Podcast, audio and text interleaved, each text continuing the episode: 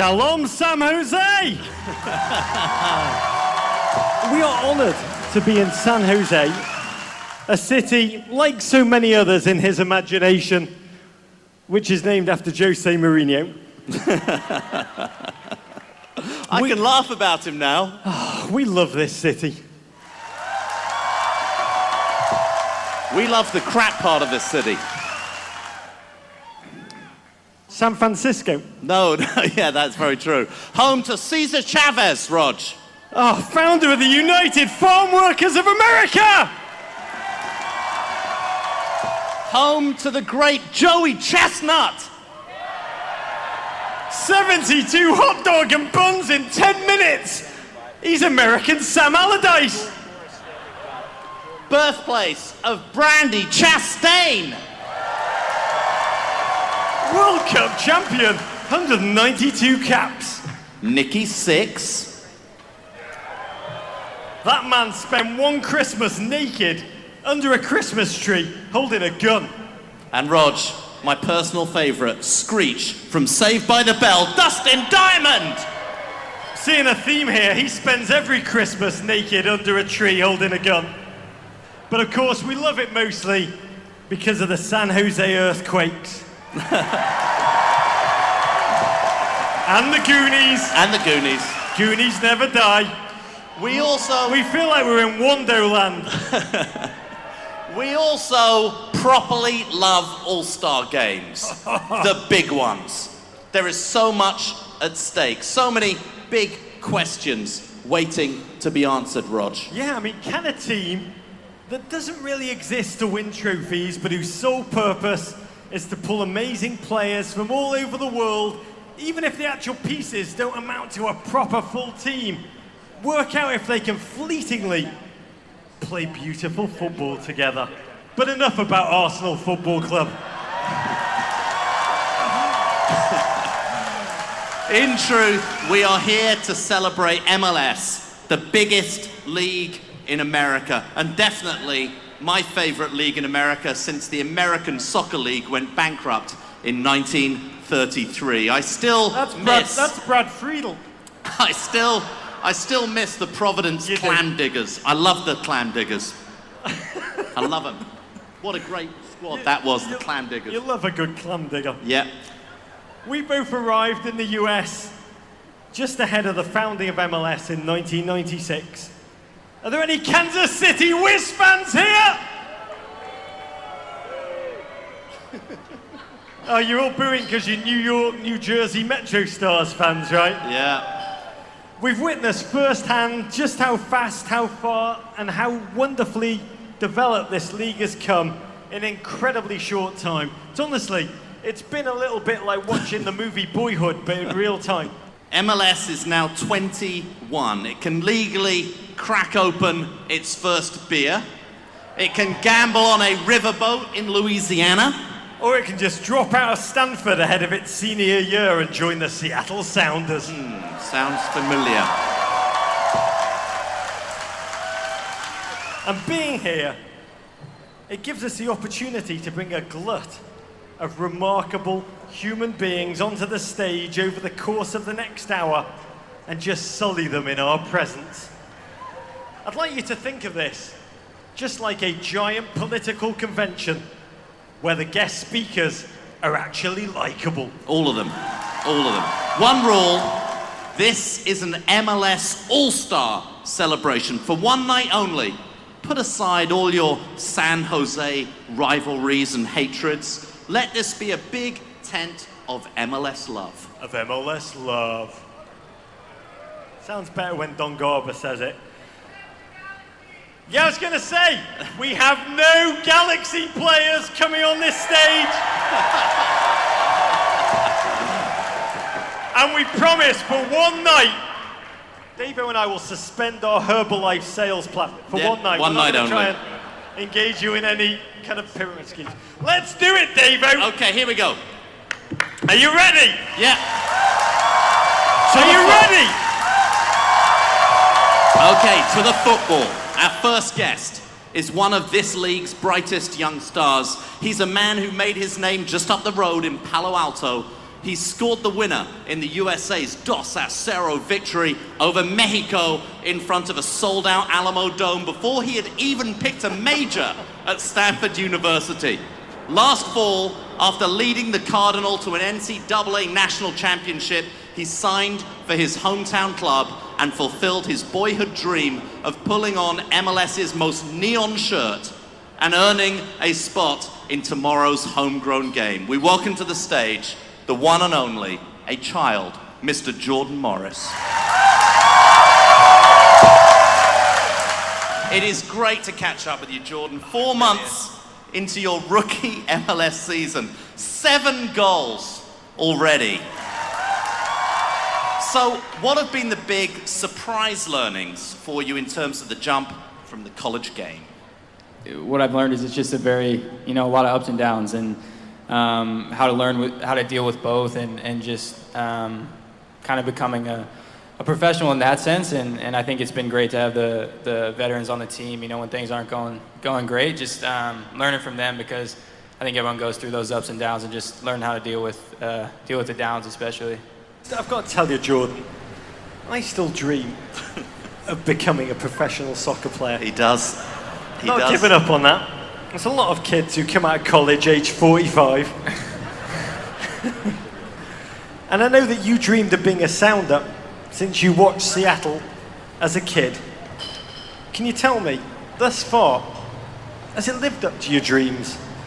Or is it just like any other job? You know, cubicles, peer reviews, casual Fridays? No, it's it's uh, it's definitely lived up to my dreams, and obviously I'm, I'm very blessed to, to be able to play for, for the Sounders, and grew up watching them, and, and to play in front of my, my friends and family is is truly special. You are just 21 years old. 21. That was so long ago for me. I can't even do the math. But you've packed so much into your life. You led Stanford to the NCAA championship. You played for the US men's national team. You've scored a goal against Mexico. So tell me, how nervous were you when you stepped onto the field for your debut as a pro against Sporting Kansas City on March 6th? I mean, I think all those experience, experiences definitely helped, and, and the nerves weren't quite as high as maybe they could have been, but definitely still a few nerves to step out in, in front of you know all those fans and um, a lot of you know expectations. So um, still definitely a few nerves, but I think all those kind of experiences helped, and, and obviously being around the team and the uh, you know when I was in the academy and stuff, getting to know the guys and, and things like that, um, all were, were very beneficial. How do your nerves exhibit themselves? How do you know when you're nervous? Ooh, I, don't, I mean, my stomach just starts to hurt. I think just that, um, you know, you get that feeling in your stomach, and then once the whistle blows, it, it pretty much goes away. You didn't score a goal for the first five games. Then in the sixth game, 71st minute, you did this. able to come out and clean it up. Levich's won a ball through. Great run from Morris. He's got his first professional goal for Seattle Sounders. Excellent spin on the ball. Great first touch from Morris, and the simplest of all ends afterwards. Can you describe to us what did that feel like? Was it relief? Was it exhilaration? The great Uruguayan striker, Diego Forlan, he once told me that scoring a goal is like having an orgasm. Yeah, I mean, I'm asking for a friend. I mean, yeah, it's it's pretty special. Um, and uh, it was, uh, I think, a little bit of, uh, of both. You know, it, not scoring in the first five games was tough, and getting a little criticism, and so to kind of get that monkey off my back, it was definitely some relief. But I mean, that's something I've dreamed of since I've watched the first game, was scoring in front of those fans and kind of hearing them chant your name. So it was uh, exhilaration too, for sure. Having had that wonderful feeling of scoring your first goal, Yeah, you, you then went on a run of four goals in four games. Were you like, this is easier than college? No, no, not at all. I think um, just some of those were kind of being in the right place at the right time, and um, obviously it felt great to, to score, and, and um, hope we can, can keep that going. You still live with your mum and dad, right? Yeah. So does Rog. But Jordan's mum and dad. Very generous. you came into this league, you hit four goals in four games. What I want to know is, when you hit four in four, and you park your car back in your mum and dad's drive where you still live. Do you like sit in the car in your mum and dad's driveway and just look at yourself in the mirror and think, maybe it's time for me to get my own place? Yeah, maybe it's time to move out. No, I mean, if I'm gonna be honest, I love living at home and um, just being back around my family and stuff. I got my three dogs there, and um, it's nice to be able to come home after, you know, if you have a tough training or a tough game and have your family around. So it's, uh, I mean, I love it. I'm going to read you a list. It's the top selling jerseys in MLS right now. Number one, this jersey smells of Drakkar Noir. Andrea Pirlo. Number two, this jersey smells of trout fishing. Clint Dempsey. Number three, David Villa. Number four, Jordan Bloody Morris. Number four. You are ahead of Steven Gerrard, Kaká, Didier Drogba, Giovinco, Lamps, Brad Evans, Osvaldo Alonso. this time last year, you were stuck in science and technology and society class. now your jersey is MLS's fourth best selling overall on the backs of Americans all over this country. You still live with your mum and dad. People are wearing your jersey. I love America. How do you explain that to yourself, Jordan? I mean, I, I think I just have a big family, honestly. so, uh, but no, I mean, it's it's obviously a huge honor to be on the same list as those uh, amazing players, and it was pretty surreal to, to kind of see my name next to them. So um, it was it was awesome. So, everything I've read about you, you're an extremely positive person. I'm an extremely positive person. My nickname in college was Positive. I'm so positive. but life is not without its bumps. And you've had a few bumps. Today, your manager consciously uncoupled. And I want to ask you about another dark time. You didn't make the US squad for the Copa. How did your positivity rationalize that? How did your positivity leap into that situation and make that okay? Obviously it was it was tough, and, and of course I would have you know wanted to be on the team, but um, I knew there were some really really great players, and and um, completely respected you know Jurgen's decisions, and, and knew that uh, you know I have a lot to, to keep working on to get where I want to be and to get where other people want me to be. So. Um, just kind of had that mindset that you know it, it was it was tough, but you know just keep going out working hard and, and just I just know there's so many so many other great forwards, so it wasn't you know too, I mean it was obviously tough, but wasn't like too too difficult, you know. I mean, I think I speak for a lot of people when I say this, Jordan Morris. For me, not choosing you was the worst decision since Lionel Messi went to his barbers. and I think your exclusion made most American fans sadder than you were when The Office came off the air. We've got your tweet. Oh man, okay. I'm so sad right now. I can't believe it's over. I will always love hashtag The Office. Uh, I miss Creed Bratton too, Jordan. yeah, I mean, It's only got 10 likes. I- That's what I don't I know- understand. it was a few 10 years, likes for that magic. it was a few years ago, you know. So I love that show. I still watch it. If Mindy Kaling was manager of the US team. Could happen. Could happen. Final question for you. I want to know what is the most pragmatic piece of advice you've gotten thus far about being a professional footballer? Not a lofty one like you've got to take the rough with the smooth and the smooth, you know, but like the most pragmatic one that helps you day after day, like wear two pairs of dry socks or never join the poker game on the bus. What is the great rule of life you have learned over the last four months, Jordan Morris? I mean, the the poker game one's good, um, but uh, but no, I think you know Clint was doing an interview earlier in the year, and he um, you know said that you always know how good you can be, and and no matter what's going on, like the next game, you just got to go out there and show it. So you know, I took from that just in your heart, you know how good that you can be as a player, and no matter what's going on, no matter what people are saying, you just got to kind of go out there the next game and, and prove it to, to yourself and prove it to, to other people. So I kind of just took that to, to heart and, and know that um, no matter what's going on, you know, I, I know, I guess, what I can do and, and hopefully can go out there the next game and, and try and prove it. Oh, Inshallah, it is absolute gold, a golden nugget for all of us to listen to who care about the future of American football in this country. Can we have a big San Jose round of applause for the remarkable, the wonderful. Jordan Morris! Thank you guys. Appreciate it. So positive, Rog. He's so positive, even puts me to shame. Okay, MLS All Stars versus Arsenal Football Club. Rog, our next guests represent the opposition, the mighty Arsenal. Two men who are legends of top tier English football. It should come as no surprise that neither of them is actually English. Between them, these men have more than 450 career appearances for Arsenal, two Premier League titles, and four FA Cup winners' medals. Back when the FA Cup was still a thing. Can we have a big hearted, open minded welcome as we bring to the stage two men who have etched their names into Arsenal lore for eternity? Sweden's Freddie Ljungberg and the Republic of Ireland's Liam Brady.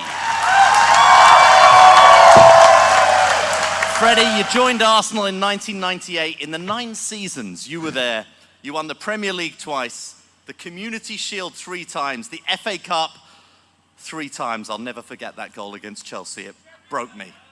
You left in it. 2007. Arsenal have not won the league since. Apart from the fact that they do not have you playing for them, what has changed since you left? Thanks. Um, no, I think the club uh, changed from Highbury to the Emirates and got a bit of a financial strain on Yeah. uh, the budget of the players, and I think that's one of the reasons. And I think we're coming back now, and hopefully soon there's a big trophy in the cabinet. It might be the All Star Game trophy. That's what Freddie's alluding to. That's, the what, big he- one. that's what he's meaning. Talking about change, Liam Brady, can I just tell you, my God, I have 12 of my best friends are Arsenal fans, and eight of them, their first child, they called Liam. and one of them, my best mate, Michael Cohen, asked me to ask, tell you that he still named it Liam, even though you broke his heart aged eight when you moved to Juventus. But you were one of the greatest players that I've ever seen play live. Yep, a too. phenomenal, I mean, just a joyful midfield boss with craft and guile and beauty.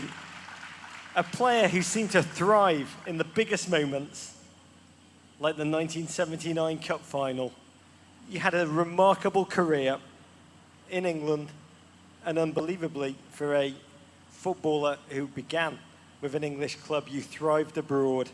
You then became head of youth development at the Arsenal Academy. 18 years you spent there. Jack Wilshere, Kieran Gibbs. Jack Thank you. Wilshere, Kieran Gibbs, Cesc Fabregas, Ashley Cole. Can you talk about the key for you in terms of your youth development philosophy, Liam? Well, players have got to have a certain amount of uh, attributes. Um, the biggest one, I think, is a passion for the game. They've got to really want to become professional footballers.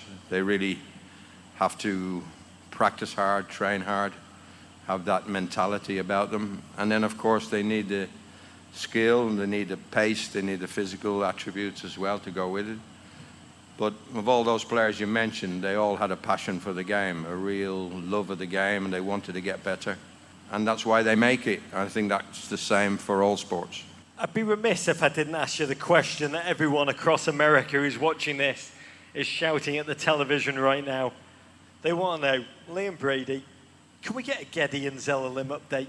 Last season on loan at Rangers, not a huge amount of second tier Scottish football fans in the audience. For those of us who haven't watched a lot of him on film, can you tell us about his game and how good you believe he can be? He's a young player. He's a player that's not yet physically mature. He's got a lot of physical development to come. I think he did really well at Rangers last season in a tough league, particularly to begin with. Fell away a bit uh, middle of the season and then came again at the end. And I think it was a great experience for him. He was playing in front of 40,000 people at Ibrox Stadium where, when they played at home. And uh, we're only going to see now, and hopefully we'll see him on Thursday night, see him perform well and see that uh, the year away from us did him good. Wonderful. I'm just going to synopsize. Liam just said the United States are going to win the 2018 World Cup. close. Freddie, you were at Arsenal in 1996 when Patrick Vieira was signed. Patrick was a young player, didn't yet have much international pedigree. Indeed, when he was purchased for £3 million, he was languishing in the reserves at Milan, doing nothing in particular, and on offer for a knockdown price. Was there anything about Patrick when you first met him that made you think he's going to be a great manager in New York City one day? Mm-hmm. Oh yeah, lots. um, he's a great player. Was a great player. Came as a young lad, but that's where Arsene was special, and probably Liam was in, involved maybe as well um, to to spot that kind of talent. And like you said, was in reserves, and we took him to England and made him into a superstar. So um, no, well done, Arsene. I think he's doing well now, isn't he? Yeah, yes. Doing very well. Yeah. Well, he's got a real passion for the game and he wants to become a top manager.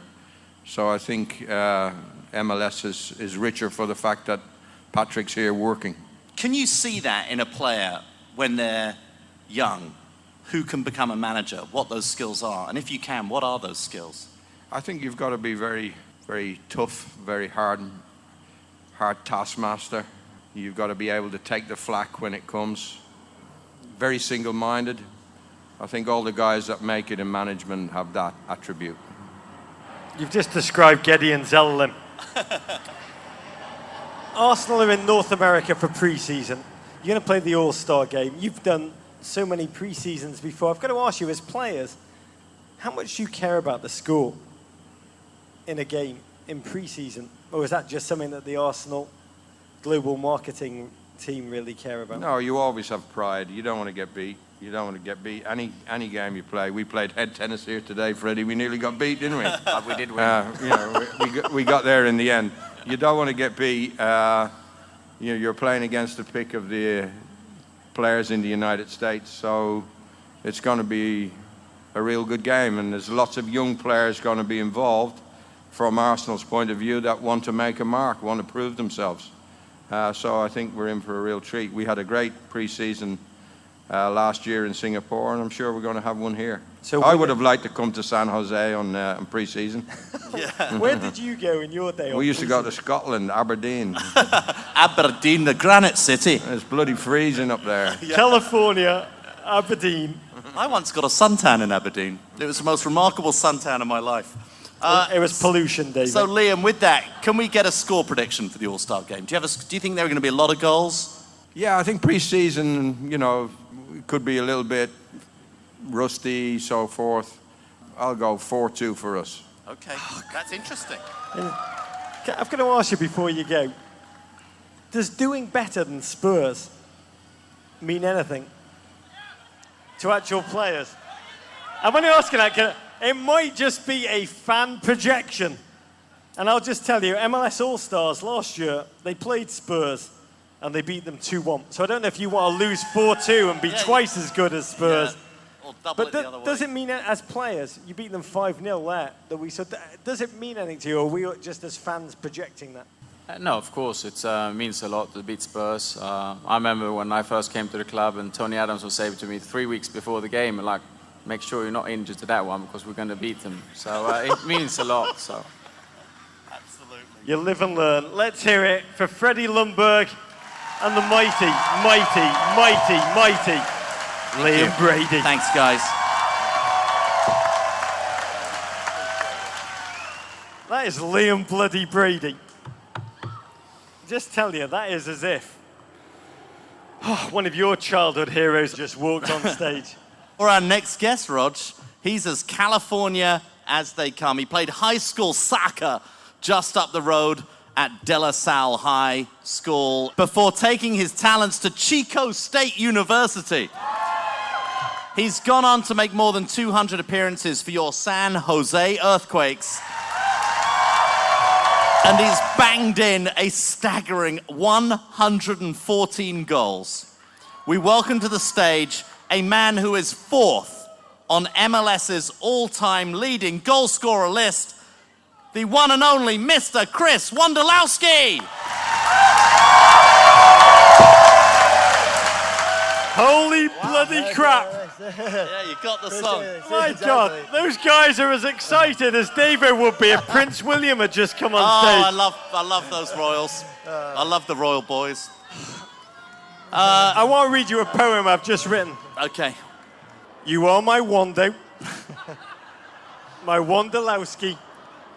You make us happy. but guys are great. You'll never know, Chris, how much we want. They read it. Thank how you. much we want. Please don't take.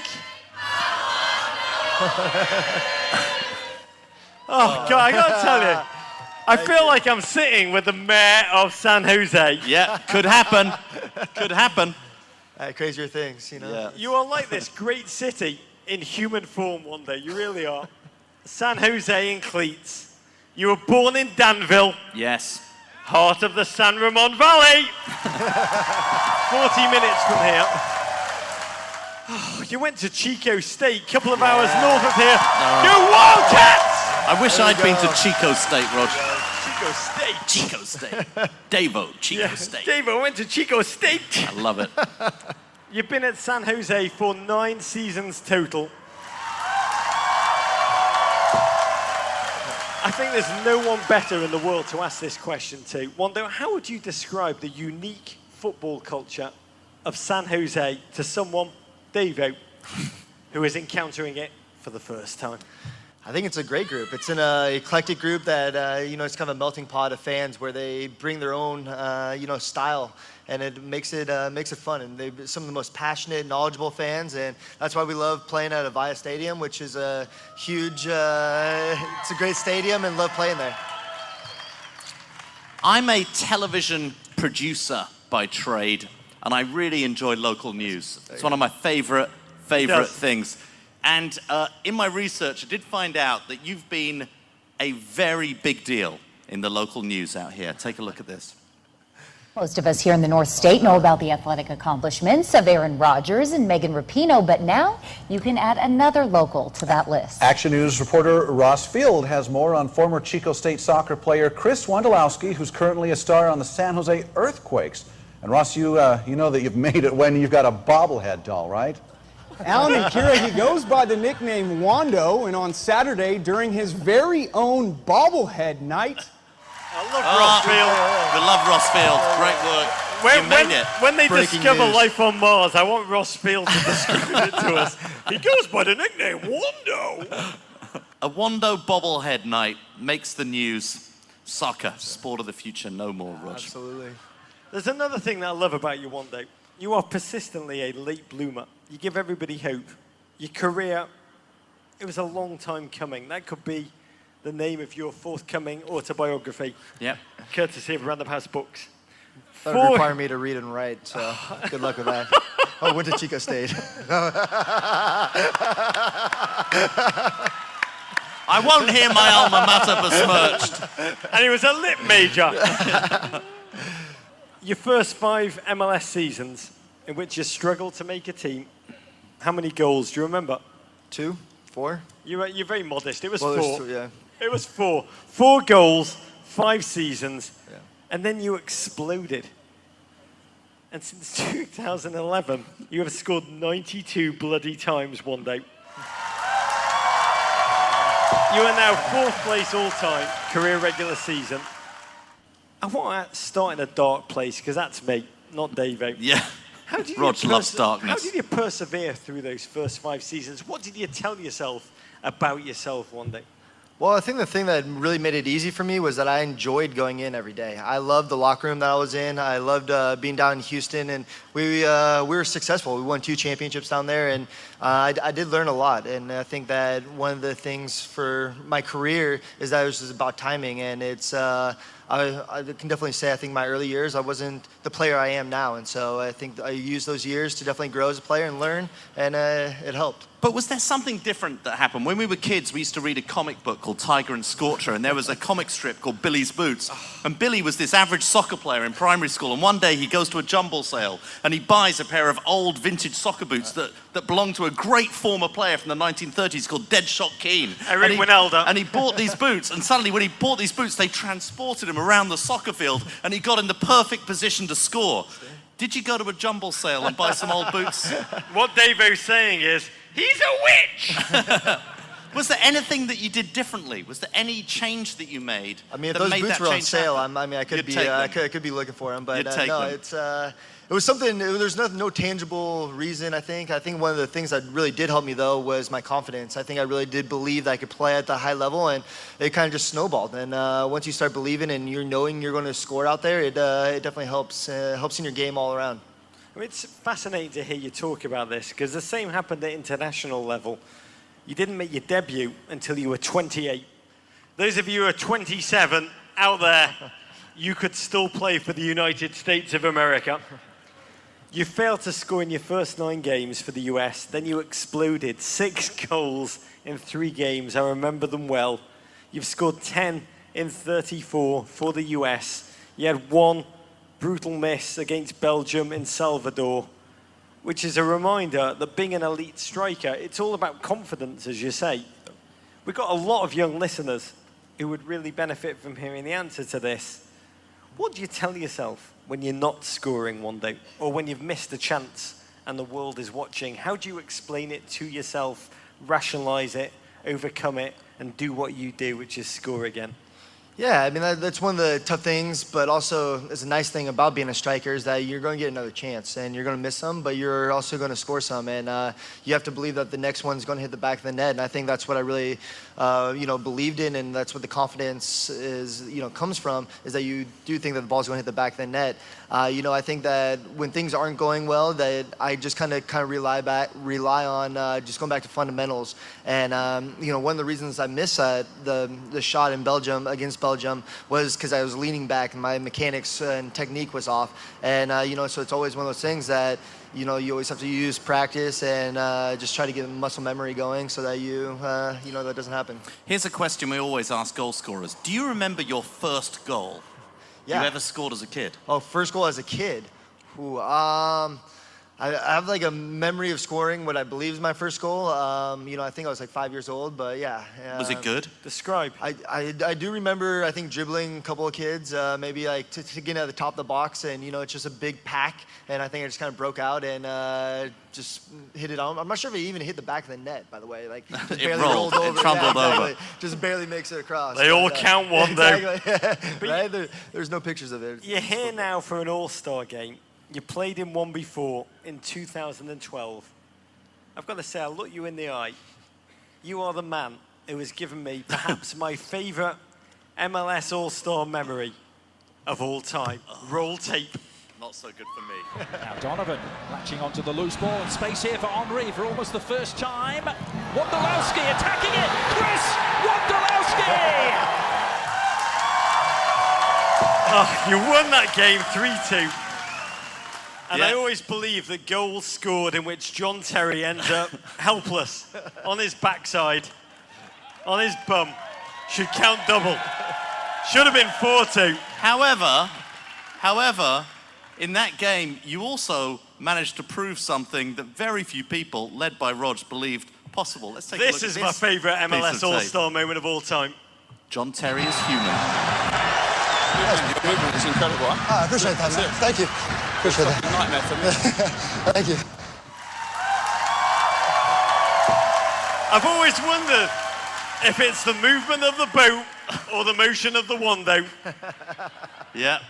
But I've got to That's say, a it's great compliment. It's a great to me compliment. That out of everything that John Terry has experienced one day, you are his nightmare. How did that feel for you to hear? Yeah, that was uh, one of the biggest compliments uh, I think I've ever received. Just because uh, you know it kind of came to me unsolicited, and uh, you know I really appreciated him uh, saying that, and that was really nice. And so uh, something I work on as well as my movement. Wow. You are Brace such, yourself for another unsolicited compliment. Yeah, you're such a great guy, uh, Wondo. Clearly, meeting you backstage, seeing you up here, I can see why people here like you so much. Thanks Love for all you. you do for US soccer. Thank you on behalf of everybody here for everything you've done for this area. So, San Jose is in the vicinity of the playoffs as we stand. What message do you have for the Earthquakes fans here tonight? Yeah, uh, you know, stick behind us. I think that we have uh, everyone starting to get healthy. We finally have a center back who played center back. Uh, you know, from our from uh, health reasons, we've had to use everyone back there, and it's uh, it's nice to finally have a full roster. And I think that we're going to continue to make the push. And uh, we appreciate you guys uh, always being behind us. It means a lot. Oh, fantastic.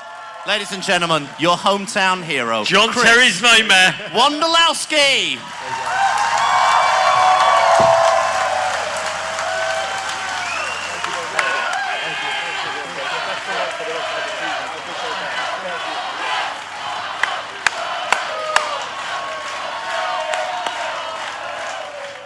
That's a fine pair of legs, Rog. Chris Wondolowski! That's a fine pair of legs. I don't know how we can top that, David. Well, our next guest is a UEFA Champions League and World Cup veteran who now plies his trade here in MLS. His pugnacious playing style, to say the least, and unquestioned passion make him appear far younger than his 34 years. His 2016 has been one of unmitigated success. He was a standout during the United States Copa campaign. His Colorado Rapids currently sit in second place in the West. We welcome to the stage a man with the most patriotic knee tattoo in American history, the one and only Mr. Jermaine Jones. Okay, Jermaine, last season, before you were there, not a good one for the Colorado Rapids. The club finished at the bottom of the Western Conference. In MLS 2075, that would mean relegation. You arrived in the off season from the Revolution, and now the Rapids sit second in the conference, just three points behind FC Dallas with three games in hand. The team have surpassed their point difference from all of last year. Talk about the mood when you arrived and how that's changed in the first few months of the season. Um, yeah, we. I would say that the team started to believe in each other. So, and that was the case with me and especially the coach Pablo. We talked about it when I came. So to get in in um, get that people that trust, that uh, believe that they can win, and um, since that we yeah we went on a straight uh, win stretch, and um, I'm happy to be a part of that group. You're a very modest man, Jermaine, because you have thrived this season in a more attacking role. Three goals already, equaling your total from the last two seasons combined. You're now 34, which is about 47 years younger than me. but in football terms, it's a veteran. You're the Barristan Selmy of MLS, a wizened elder. This guy. I know the references. I know. They're- They It's do. terrible. I have to listen. To be fair, though, I have to listen to them every week. Look, I'm just reading what Don Garber wrote on my bloody card. All right. How long can you see yourself playing elite football? And the horizon is there. The end of your career is on the horizon. Eight, nine seasons left. How has that changed the way, please God, how has that changed the way that you experience football differently than you have done in your past in your life right now? You know, for me, it was the, the main key since after the World Cup that I said I have to get back to see not the money and all the stuff around it, so and see the, the, the passion of that game, you know. So that was for me the main case, and um, I love that game, and I played it now for 16 years, and um, to get that back in and, and go back in the stadiums and get that, that atmosphere always that depends if you go national team or club team. It's it's something special, and especially you see it if it goes closer and closer to the end of your career. So I have my goals, and um, I will try everything to make them. And we have to find people or players who push me out from my position, where I will not give it up for free. Tim Howard, he's describing. He's a very good attacking midfielder. There's many things I share with you. We're both elite footballers. We're both men covered in tattoos. I have a Kyle Beckerman and Trump stamp. Uh, all the people who cheered then, I'm imagining, also have a Kyle Beckerman and Trump stamp. But the one I'm fascinated by of you, it's the American flag affixed to your left knee. Amazing. You got that done in Turkey in 2014. I've got so many questions. I want to know when did you have the idea for this magnum opus, the tattoo, and the location, the kneecap? It's brutal, mate. I love pain. no, for me it was at this, the easy point. So as, um, I'm really proud to, to represent this country. So my dad is American. I'm half American, half German, and um, yeah, I think everybody who watch games, especially with the national team, they see that um, every time I step on the field, I try to represent this country with my whole heart. So Yeah, no doubt about it. With the ball and without the ball. Yeah, with the ball, without the ball. Yeah, That's right. both. so and um, yeah, and then um, there was an idea, and then I, I stick to it with the stars and the flag. So it's a um, yeah, I like it. So, did that tattoo hurt more than your other tattoos? Depends which tattoos. Oh. okay. No, no, no, no. Hey, hey, hey, hey. I understand a lot of things. That noise you just made is one of the first things on our show that's ever completely perplexed me. So, I'm going to talk about another painful moment, but only to get something positive out of this, because like Jordan Morris, I'm a very positive person. So, being suspended during the Copa semi final, having to sit up there in the stands in what we call the Vincent Kompany position, uh, watching Argentina play amazing game of football against your teammates in the United States men's national team. How was that experience, and what can you take out of that positive to move forward? What I take out of that, yeah, that I missed a, an amazing game, and I was so dumb to get a dumb red card. So to make not that mistake again. So that's that what I try to get positive without that. But um, in other way, I missed to play an amazing team, especially with an amazing player like Messi. And um, I think every player have that. I would say like that. Um, that's that try that you try to play against the best players. And um, and yeah, I, I wished I can play, but I'm sure that will not end it like that. How, how is it when you sit in the stands watching your mates who you love, but you're powerless to help them? Do you sit there and think, my God, things would be different if I was on the field? Does it ache? Can you describe what it feels like?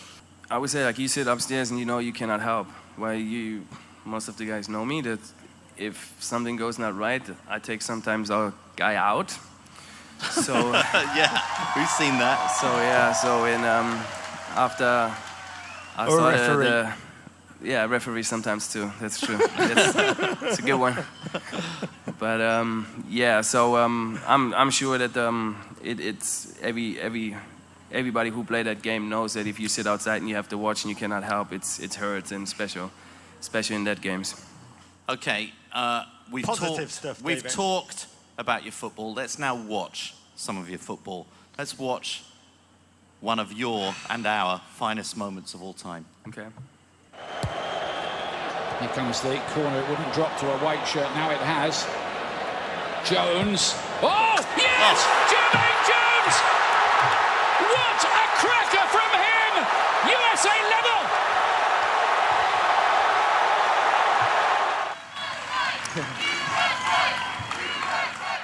God, tell you, Davo. Eh, yeah, really, USA, US, that to me, and I'm not being hyperbolic, that ranks up for me with Neil Armstrong's Walk on the Moon, the Louisiana Purchase, and the birth of Lin Manuel Miranda.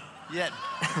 yeah, that was, of course, June 22nd, 2014, Manaus in the jungle. Manaus. The 64th minute. At what point, when that ball was coming out to you, did you know you were going to shoot? You know, the funny was that uh, before we get into or come back at halftime, that uh, DaMarcus Beasley he told me the whole time, "Hey man, you have to shoot, you have to shoot." and then and that you don't see it there, but I'll be honest, he was a little bit behind me and he was screaming the whole time, "Shoot, shoot, shoot!" It was so I was like, "Okay, try it," and then go in and yeah, and then. Amazing! You saw like ten different uh, celebrates and jumps and DaMarcus gets an assist on that Yeah. play. But when you're running wildly, what emotions do you experience as you're running towards the cameras? Are you just like, MLS? what are you feeling inside in that second? No, you know, for me was that um, the biggest thing that um, what I said before. I'm I'm really proud to represent this country, and then special 2010, I missed the World Cup in South Africa with a broken leg. So In 2006, I missed the World Cup with uh, Germany when you, Klinsmann was there with a broken leg.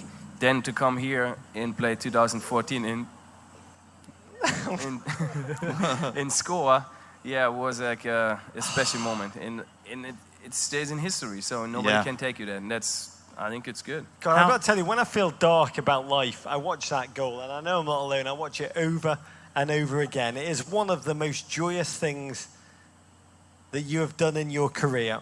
Uh, Jermaine Jones, it's been a joy. Thank you so much. You've been a Thank sport.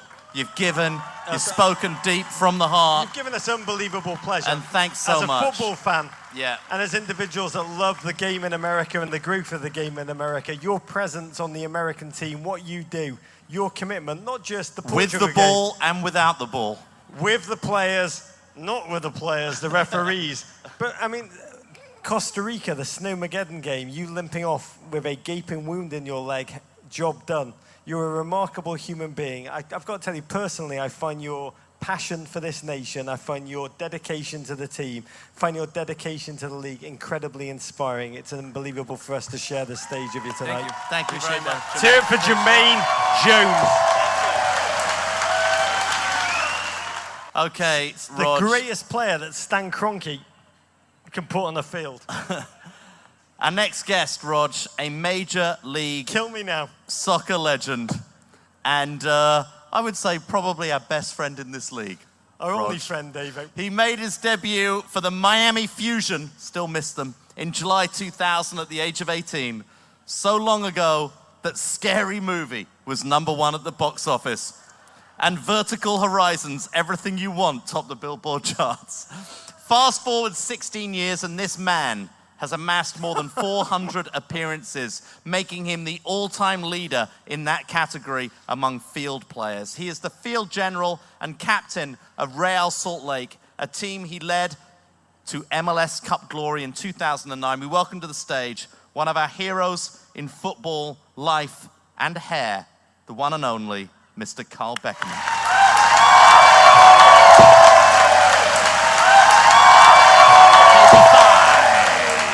KB5. KB5, MLS is 21 years old. Remarkably, this is your 17th MLS season. You still look so young. Looks younger and bloody young. He's had a lot of work done. yeah, he has. He has, we can reveal. You've played over 400 career games, a league record as an outfield player. What is the secret to your perseverance? Well, I, I watch you guys every Monday. Oh, good. Good answer. Um, I eat right, and uh, we drink Guinness. You do. Oh, and you Heineken. fly fish. And we fly fish. There's something more than that, though. And I want to go back to the roots of KB5. You Yeah. played under some remarkable managers Fernando Clavijo, Jason Kreis, now Jeff Cassar. But I want to ask you, what was it like being managed by Ray Hudson? 2001, one season in Miami with the Fusion. What was it like being coached by Ray Ray? I want to know, what was the biggest life lesson our Hudson taught you? Well, if you if you played like crap, that night you were going to go cry in your beers. And if you won, it was go out and enjoy yourself. And that was Ray Hudson in a nutshell. Did he just stand on the sideline and commentate while you were playing? there goes Buffalo, Soldier, Kyle Beckerman, making bodies drop like guns in The Godfather. Buffalo Soldier. we don't understand everything he says either. You're now 34 years old. You've seen it all. You're among this league's truly great servants, Carl. You could have pursued a career overseas, but you stayed. Respect. You've played in who knows how many cities in front of who knows how many fans. What does Major League Soccer mean to you personally? And how much pride do you take in the league and its growth, which you've witnessed? Yeah, it, it's incredible to see. I mean, look at where we're at right now. I Yep. mean, we're celebrating this uh, great week. You guys are involved. You guys are helping. It's the dark side. it's uh, it's awesome. I mean, we, we all know back playing in Spartan Stadium not too long ago, and now we have a beautiful stadium right down the road. Um, it, it's been a really fun ride, and it's been really cool to be on the ground floor of it and being a pioneer of this league. And um, the sky's the limit for this league, so it's uh, there's more to come. What is that more? Where do you see it going? When you say more to come, what do you hope for out of that league? I see there could be 30, 30 teams. Yeah. We're going to continue to pack out stadiums. Um, big names are going to continue to be here. We're going to start producing more big names. Really, it's just going to continue to grow. That we're going to get more inner city kids involved, and uh, all this growth is just going to continue, and the league's going to become better and better. How many of those 30 teams will you own? What do you guys want to do? What do we think? Yeah, no, I'll come in with you in a second. We'll talk about it after. I'm going to slightly segue as a question. Kyle Beckerman, have you ever, for a second in your life, thought about balding? Just asking. Every For a friend. We all do. We all do. Do you, really? do you do you ever look in the mirror and think, "Phew, it could Sure. all here today? We'll be together one time. Oh! I don't know. I'm looking at you, and it still looks. It right? still looks verdant out there. It still a- looks verdant, it's a- lush. It's a national park, David. it is.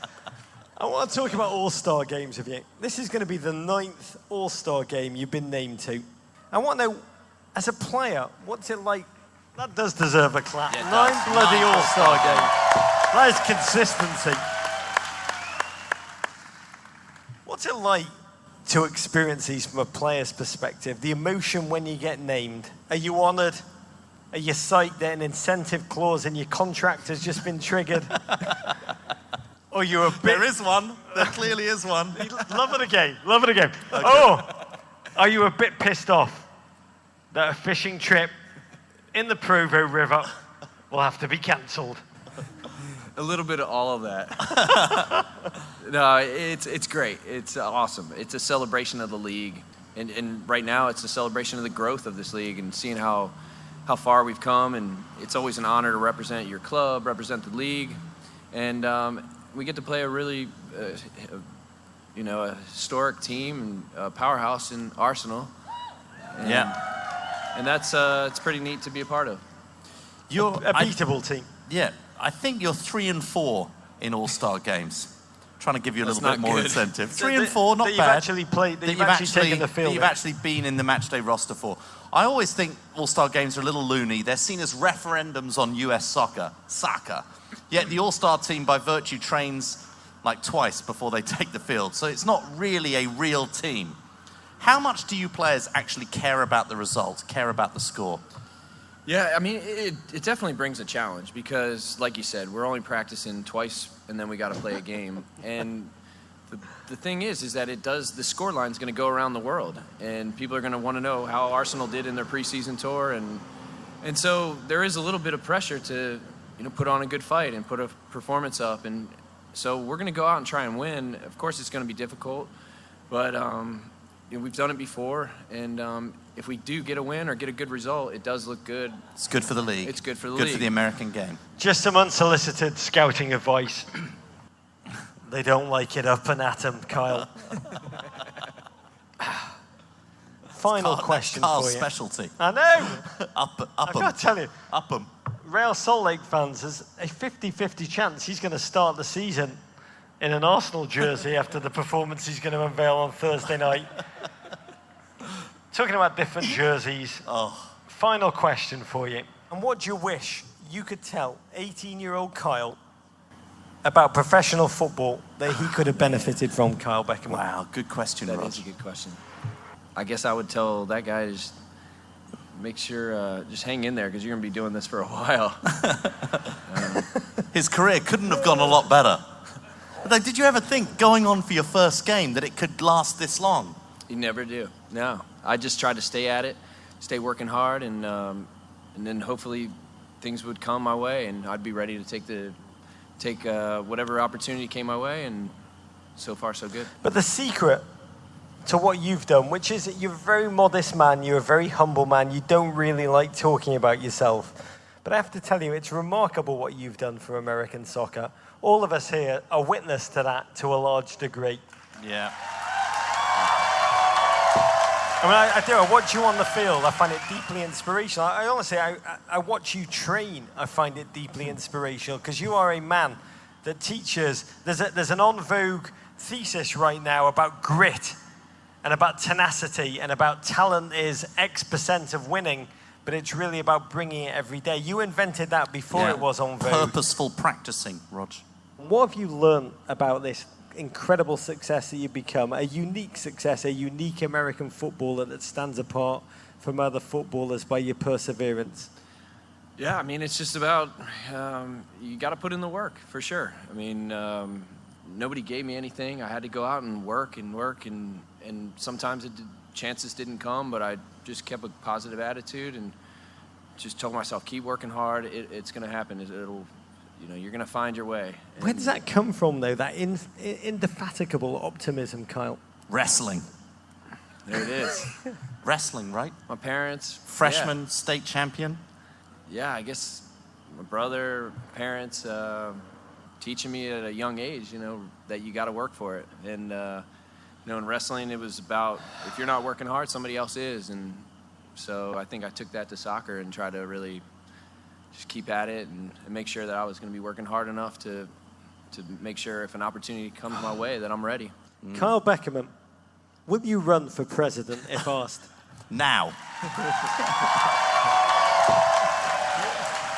You don't have to answer that. Yeah, absolutely. God love you. Kyle Beckerman, you're a remarkable man. I feel better about life, about future, about American football just by sitting with you. Yeah, we have a life size cardboard cutout of you, as you know, in our uh, studio in New York.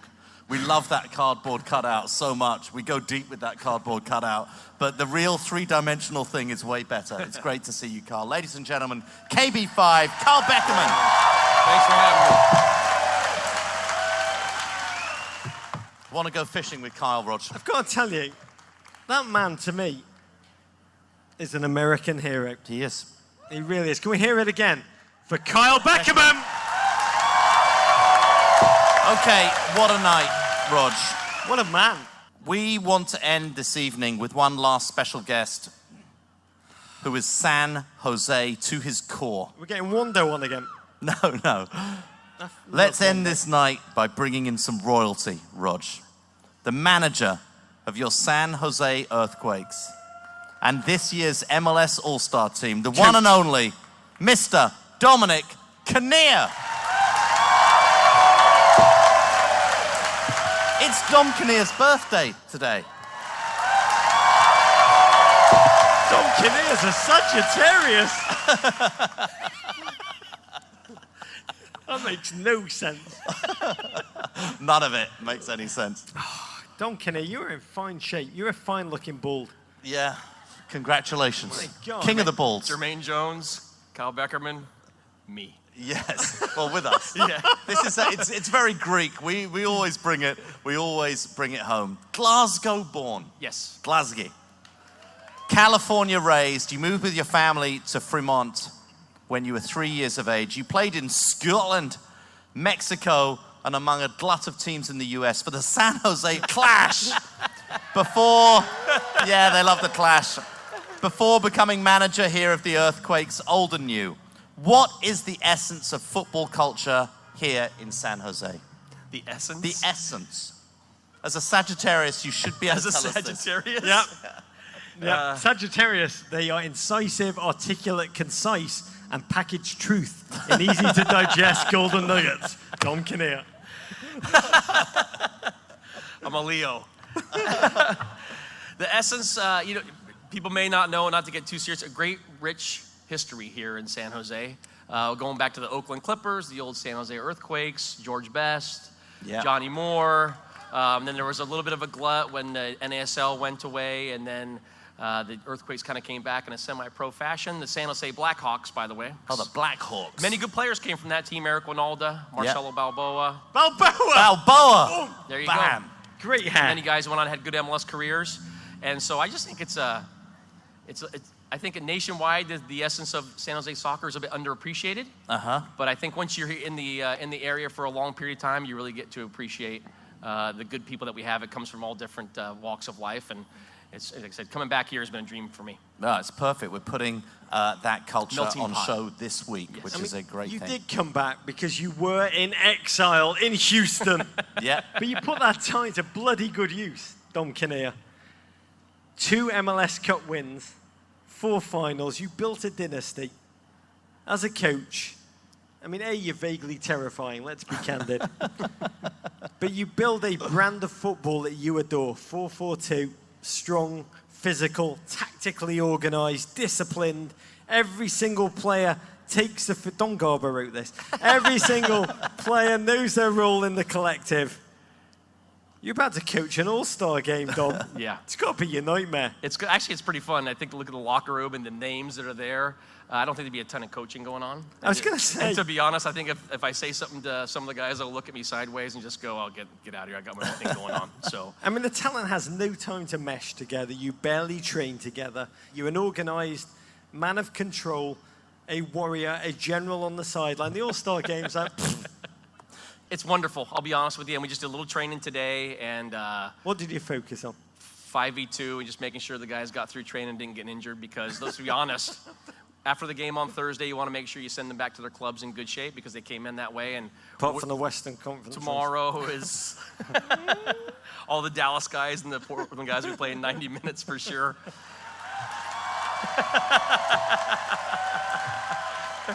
So, you are playing uh, the mighty, mighty Arsenal. Have you had have you had much of a chance to scout them? Because, just by the way, they don't like it up 'em. Yes I've seen, I mean, out of all the teams that on the premier league they're the ones that i, I pretty much watch the most Yeah. uh, i don't know why it is i'm not exactly telling you i'm a supporter i'm still a glasgow celtic supporter at heart Ah. tough Brendan. times tough Brendan. times Brendan Rodgers is in the crowd, I think. I can't see him, but someone's clapping. We, we just conquered Well, Gibraltar. Shabby. Yeah, you did. You took on the uh, the imps. Yeah. So it's, I mean, it's a great club, a lot of great players. I know a couple of guys are probably missing. Um, so don't know Arsene Wenger at all, but obviously watching him from afar, he's a wonderful manager. He's put together some nice teams. They play some good football. So looking forward to the task. And you know, all of MLS is wanting us to win this game. So a, there is added pressure to put a team out in the field to win. Yeah. It's just a point of making sure the substitutes are right and giving everyone because Yeah. we have a big squad here. Yeah. Two guys have to leave that night to go play a game on Sunday afternoon or Saturday afternoon. So Uh-huh. it's, that's a bit difficult, but it's gonna be fun. Yeah, we're thinking Beckerman up front. That's what we're thinking. Wonder goal. I'm sure he'll be goal. okay with that too. Yeah. Talking about up front, Arsene Wenger, he's desperate for an elite striker. So you're a great coach, but if I was you, I'd give Wondo zero minutes. Hide him. Yeah, hide, hide him. Wondo.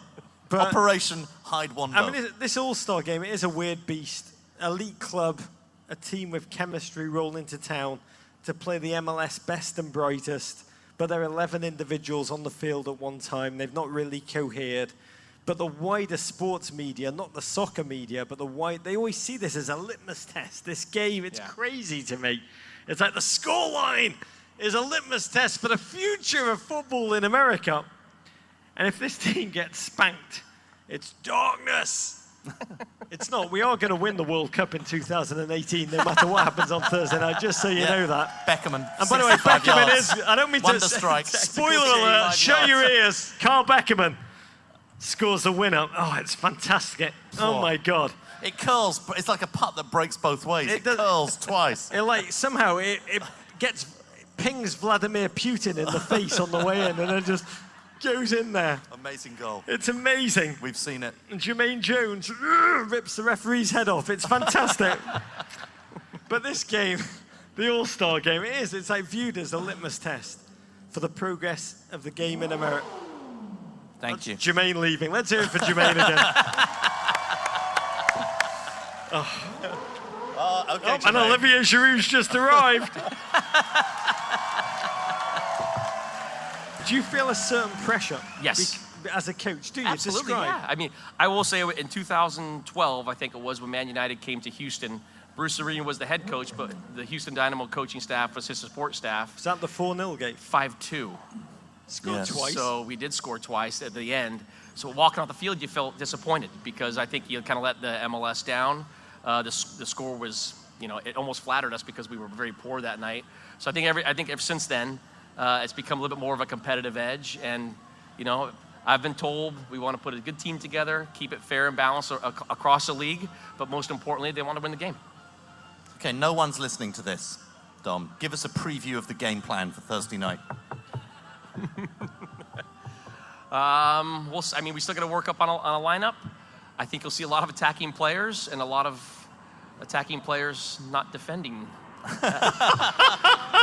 You're really going out on a limb. I love that. So we'll sit with the good back four, and we'll probably have someone kind of blocking the back four. But I think when you when you have those guys, Kaká, Villa, Drogba, we have a couple of guys that maybe the, the Premier League fans don't know. Ignacio Piatti, Yeah. uh, Mauro Diaz from Yeah. Dallas is a fine player, you know. So we're gonna have some good attacking talent. We'll have a lot of the ball, um, but on the other side of it, you just gotta be aware of them and obviously the pace they have up front. Yeah.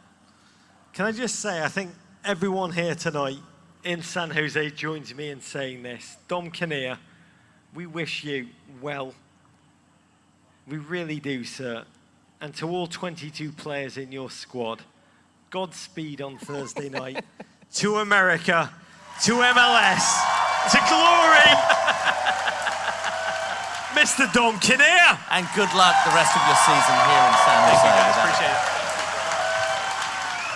Poor guy, I can guarantee tonight up here with us, that was the worst birthday in his life.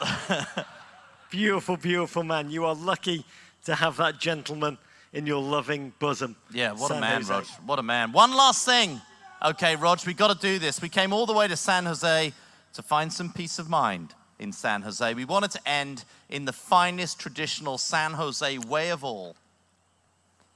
Here he is, the man who made the whole world stand up and cheer, the man, the myth, the legend, the self proclaimed sexiest cheerleader in the world. Can we have a large all star size welcome for Crazy George?